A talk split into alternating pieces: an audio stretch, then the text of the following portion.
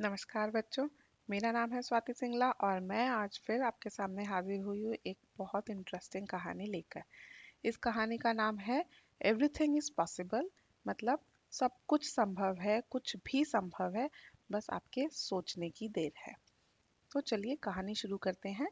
ये कहानी है एक स्मार्ट चूहे की।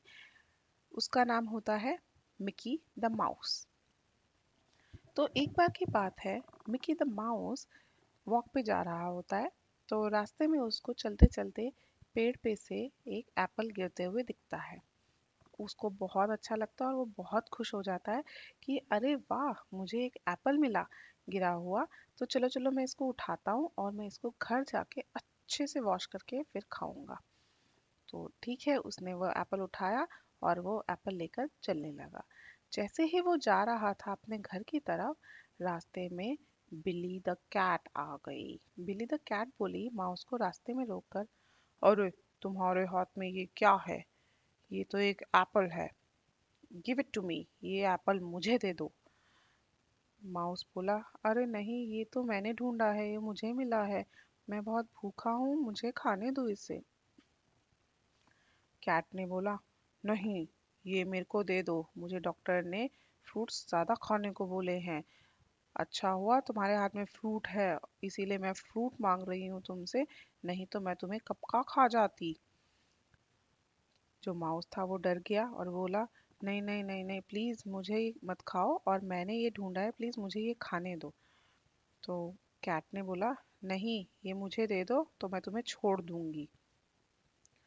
चूहे ने सोचा, इसका क्या भरोसा कैट का? ये पहले एप्पल खा ले और फिर मुझे भी खा जाए। तो वो क्या करने लगा? वो भागने लगा वहाँ से। तो जो कैट थी बिली द कैट उसने उसको चेज किया, उसने उसका पीछा किया और उसको गुस्से से चिल्ला कर बोली माउस रुक जाओ, नहीं तो मैं तुम्हें मार डालूँगी। पर चूहा जो था, वो पहले ही डरा हुआ था तो वो रुका ही नहीं, वो भागते गया भागते गया। भागते भागते वो एक ब्रिज पे पहुँचा। रिवर के ऊपर, एक ब्रिज के ऊपर पहुँचा।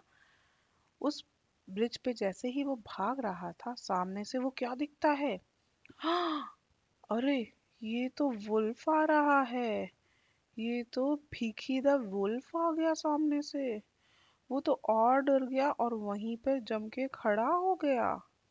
उसको कुछ भी नहीं समझ आ रहा था कि वो क्या करे। वो भाग भी नहीं पा रहा था, क्योंकि भागेगा तो आगे वुल्फ पकड़ लेगा और पीछे भागेगा तो कैट पकड़ लेगी। तो वो वहीं बीच में ही ब्रिज के खड़ा हो गया और जैसे ही वुल्फ उसके पास आया, वुल्फ ने उसको कहा, ये एप्पल जो तुम्हारे हाथ में है, ये मुझे दे दो, नहीं तो मैं तुम्हें मार डालूँगा। माउस ने बोला, डर के? न न न नहीं। प्लीज़ मोमो मुझे मत मारना। ये मेरा एप्पल है। मैंने ढूंढा है इसको। मोमो मुझे खाने दो प्लीज़। वुल्फ ने बोला, नहीं। मुझे डॉक्टर ने फ्रूट्स खाने को बोला है। मेरा वेट बहुत ज़्यादा बढ़ गया है।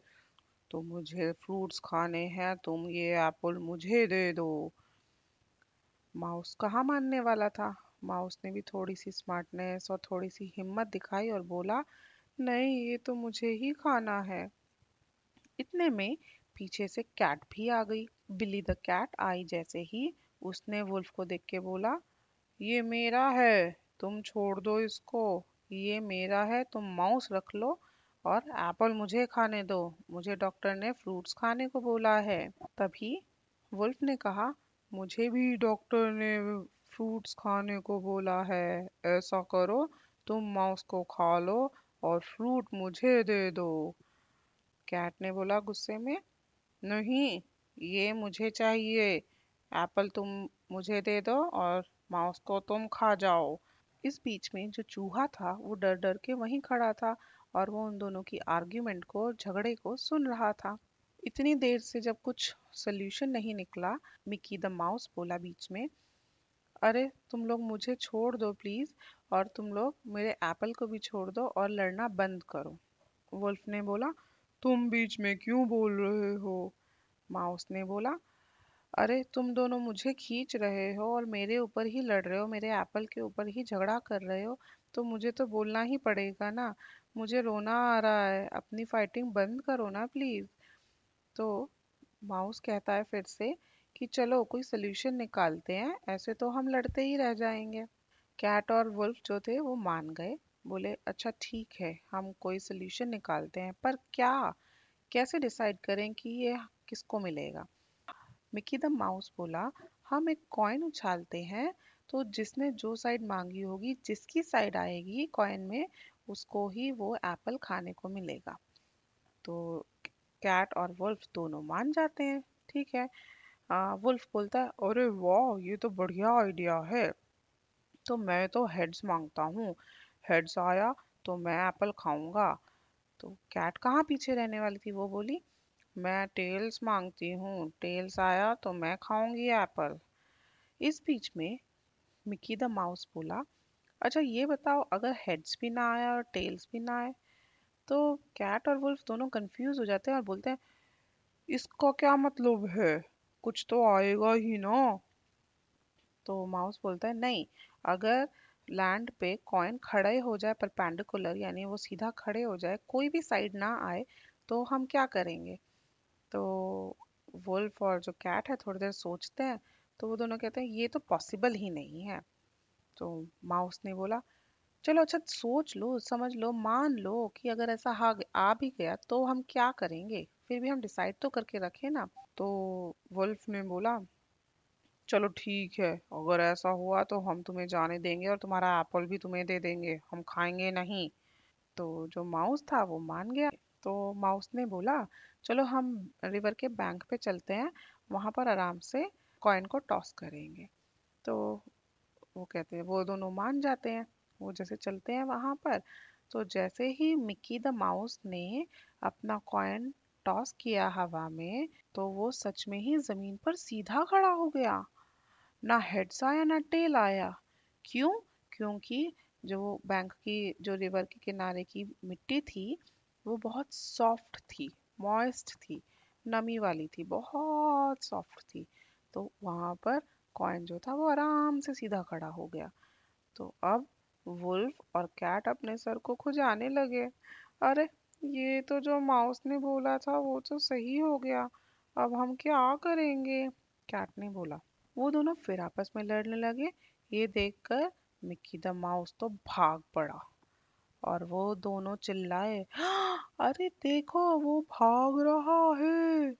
तो कैट ने वुल्फ को रोका, बोली, अरे रहने दो ना, वैसे भी हमने उसको प्रॉमिस किया था कि अगर ऐसे परपेंडिकुलर खड़ा हो गया, अगर कॉइन सीधा खड़ा हो गया तो हम तुम्हें जाने देंगे।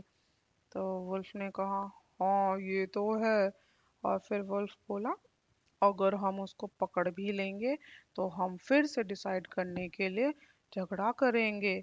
इससे अच्छा है हम उसको जाने दें। कैट और वुल्फ दोनों मान गए और उन्होंने माउस को जाने दिया। और जो माउस मिकी द माउस था वो बहुत हैप्पी हो गया और अपने घर पहुँच गया। उधर से वो कैट और वुल्फ बहुत डिसअपॉइंट हो गए सैड हो गए और वो भी धीरे धीरे सैड होके अपने अपने घर की तरफ़ चले गए। तो बच्चों, आपने कहानी से क्या सीखा? कि हमें किसी भी सिचुएशन में डरना नहीं चाहिए, उसका डट कर सामना करना चाहिए कुछ भी हो सकता है एंड में, कुछ भी आपके फेवर में भी बात हो सकती है तो एटलीस्ट हमें ट्राई करना चाहिए।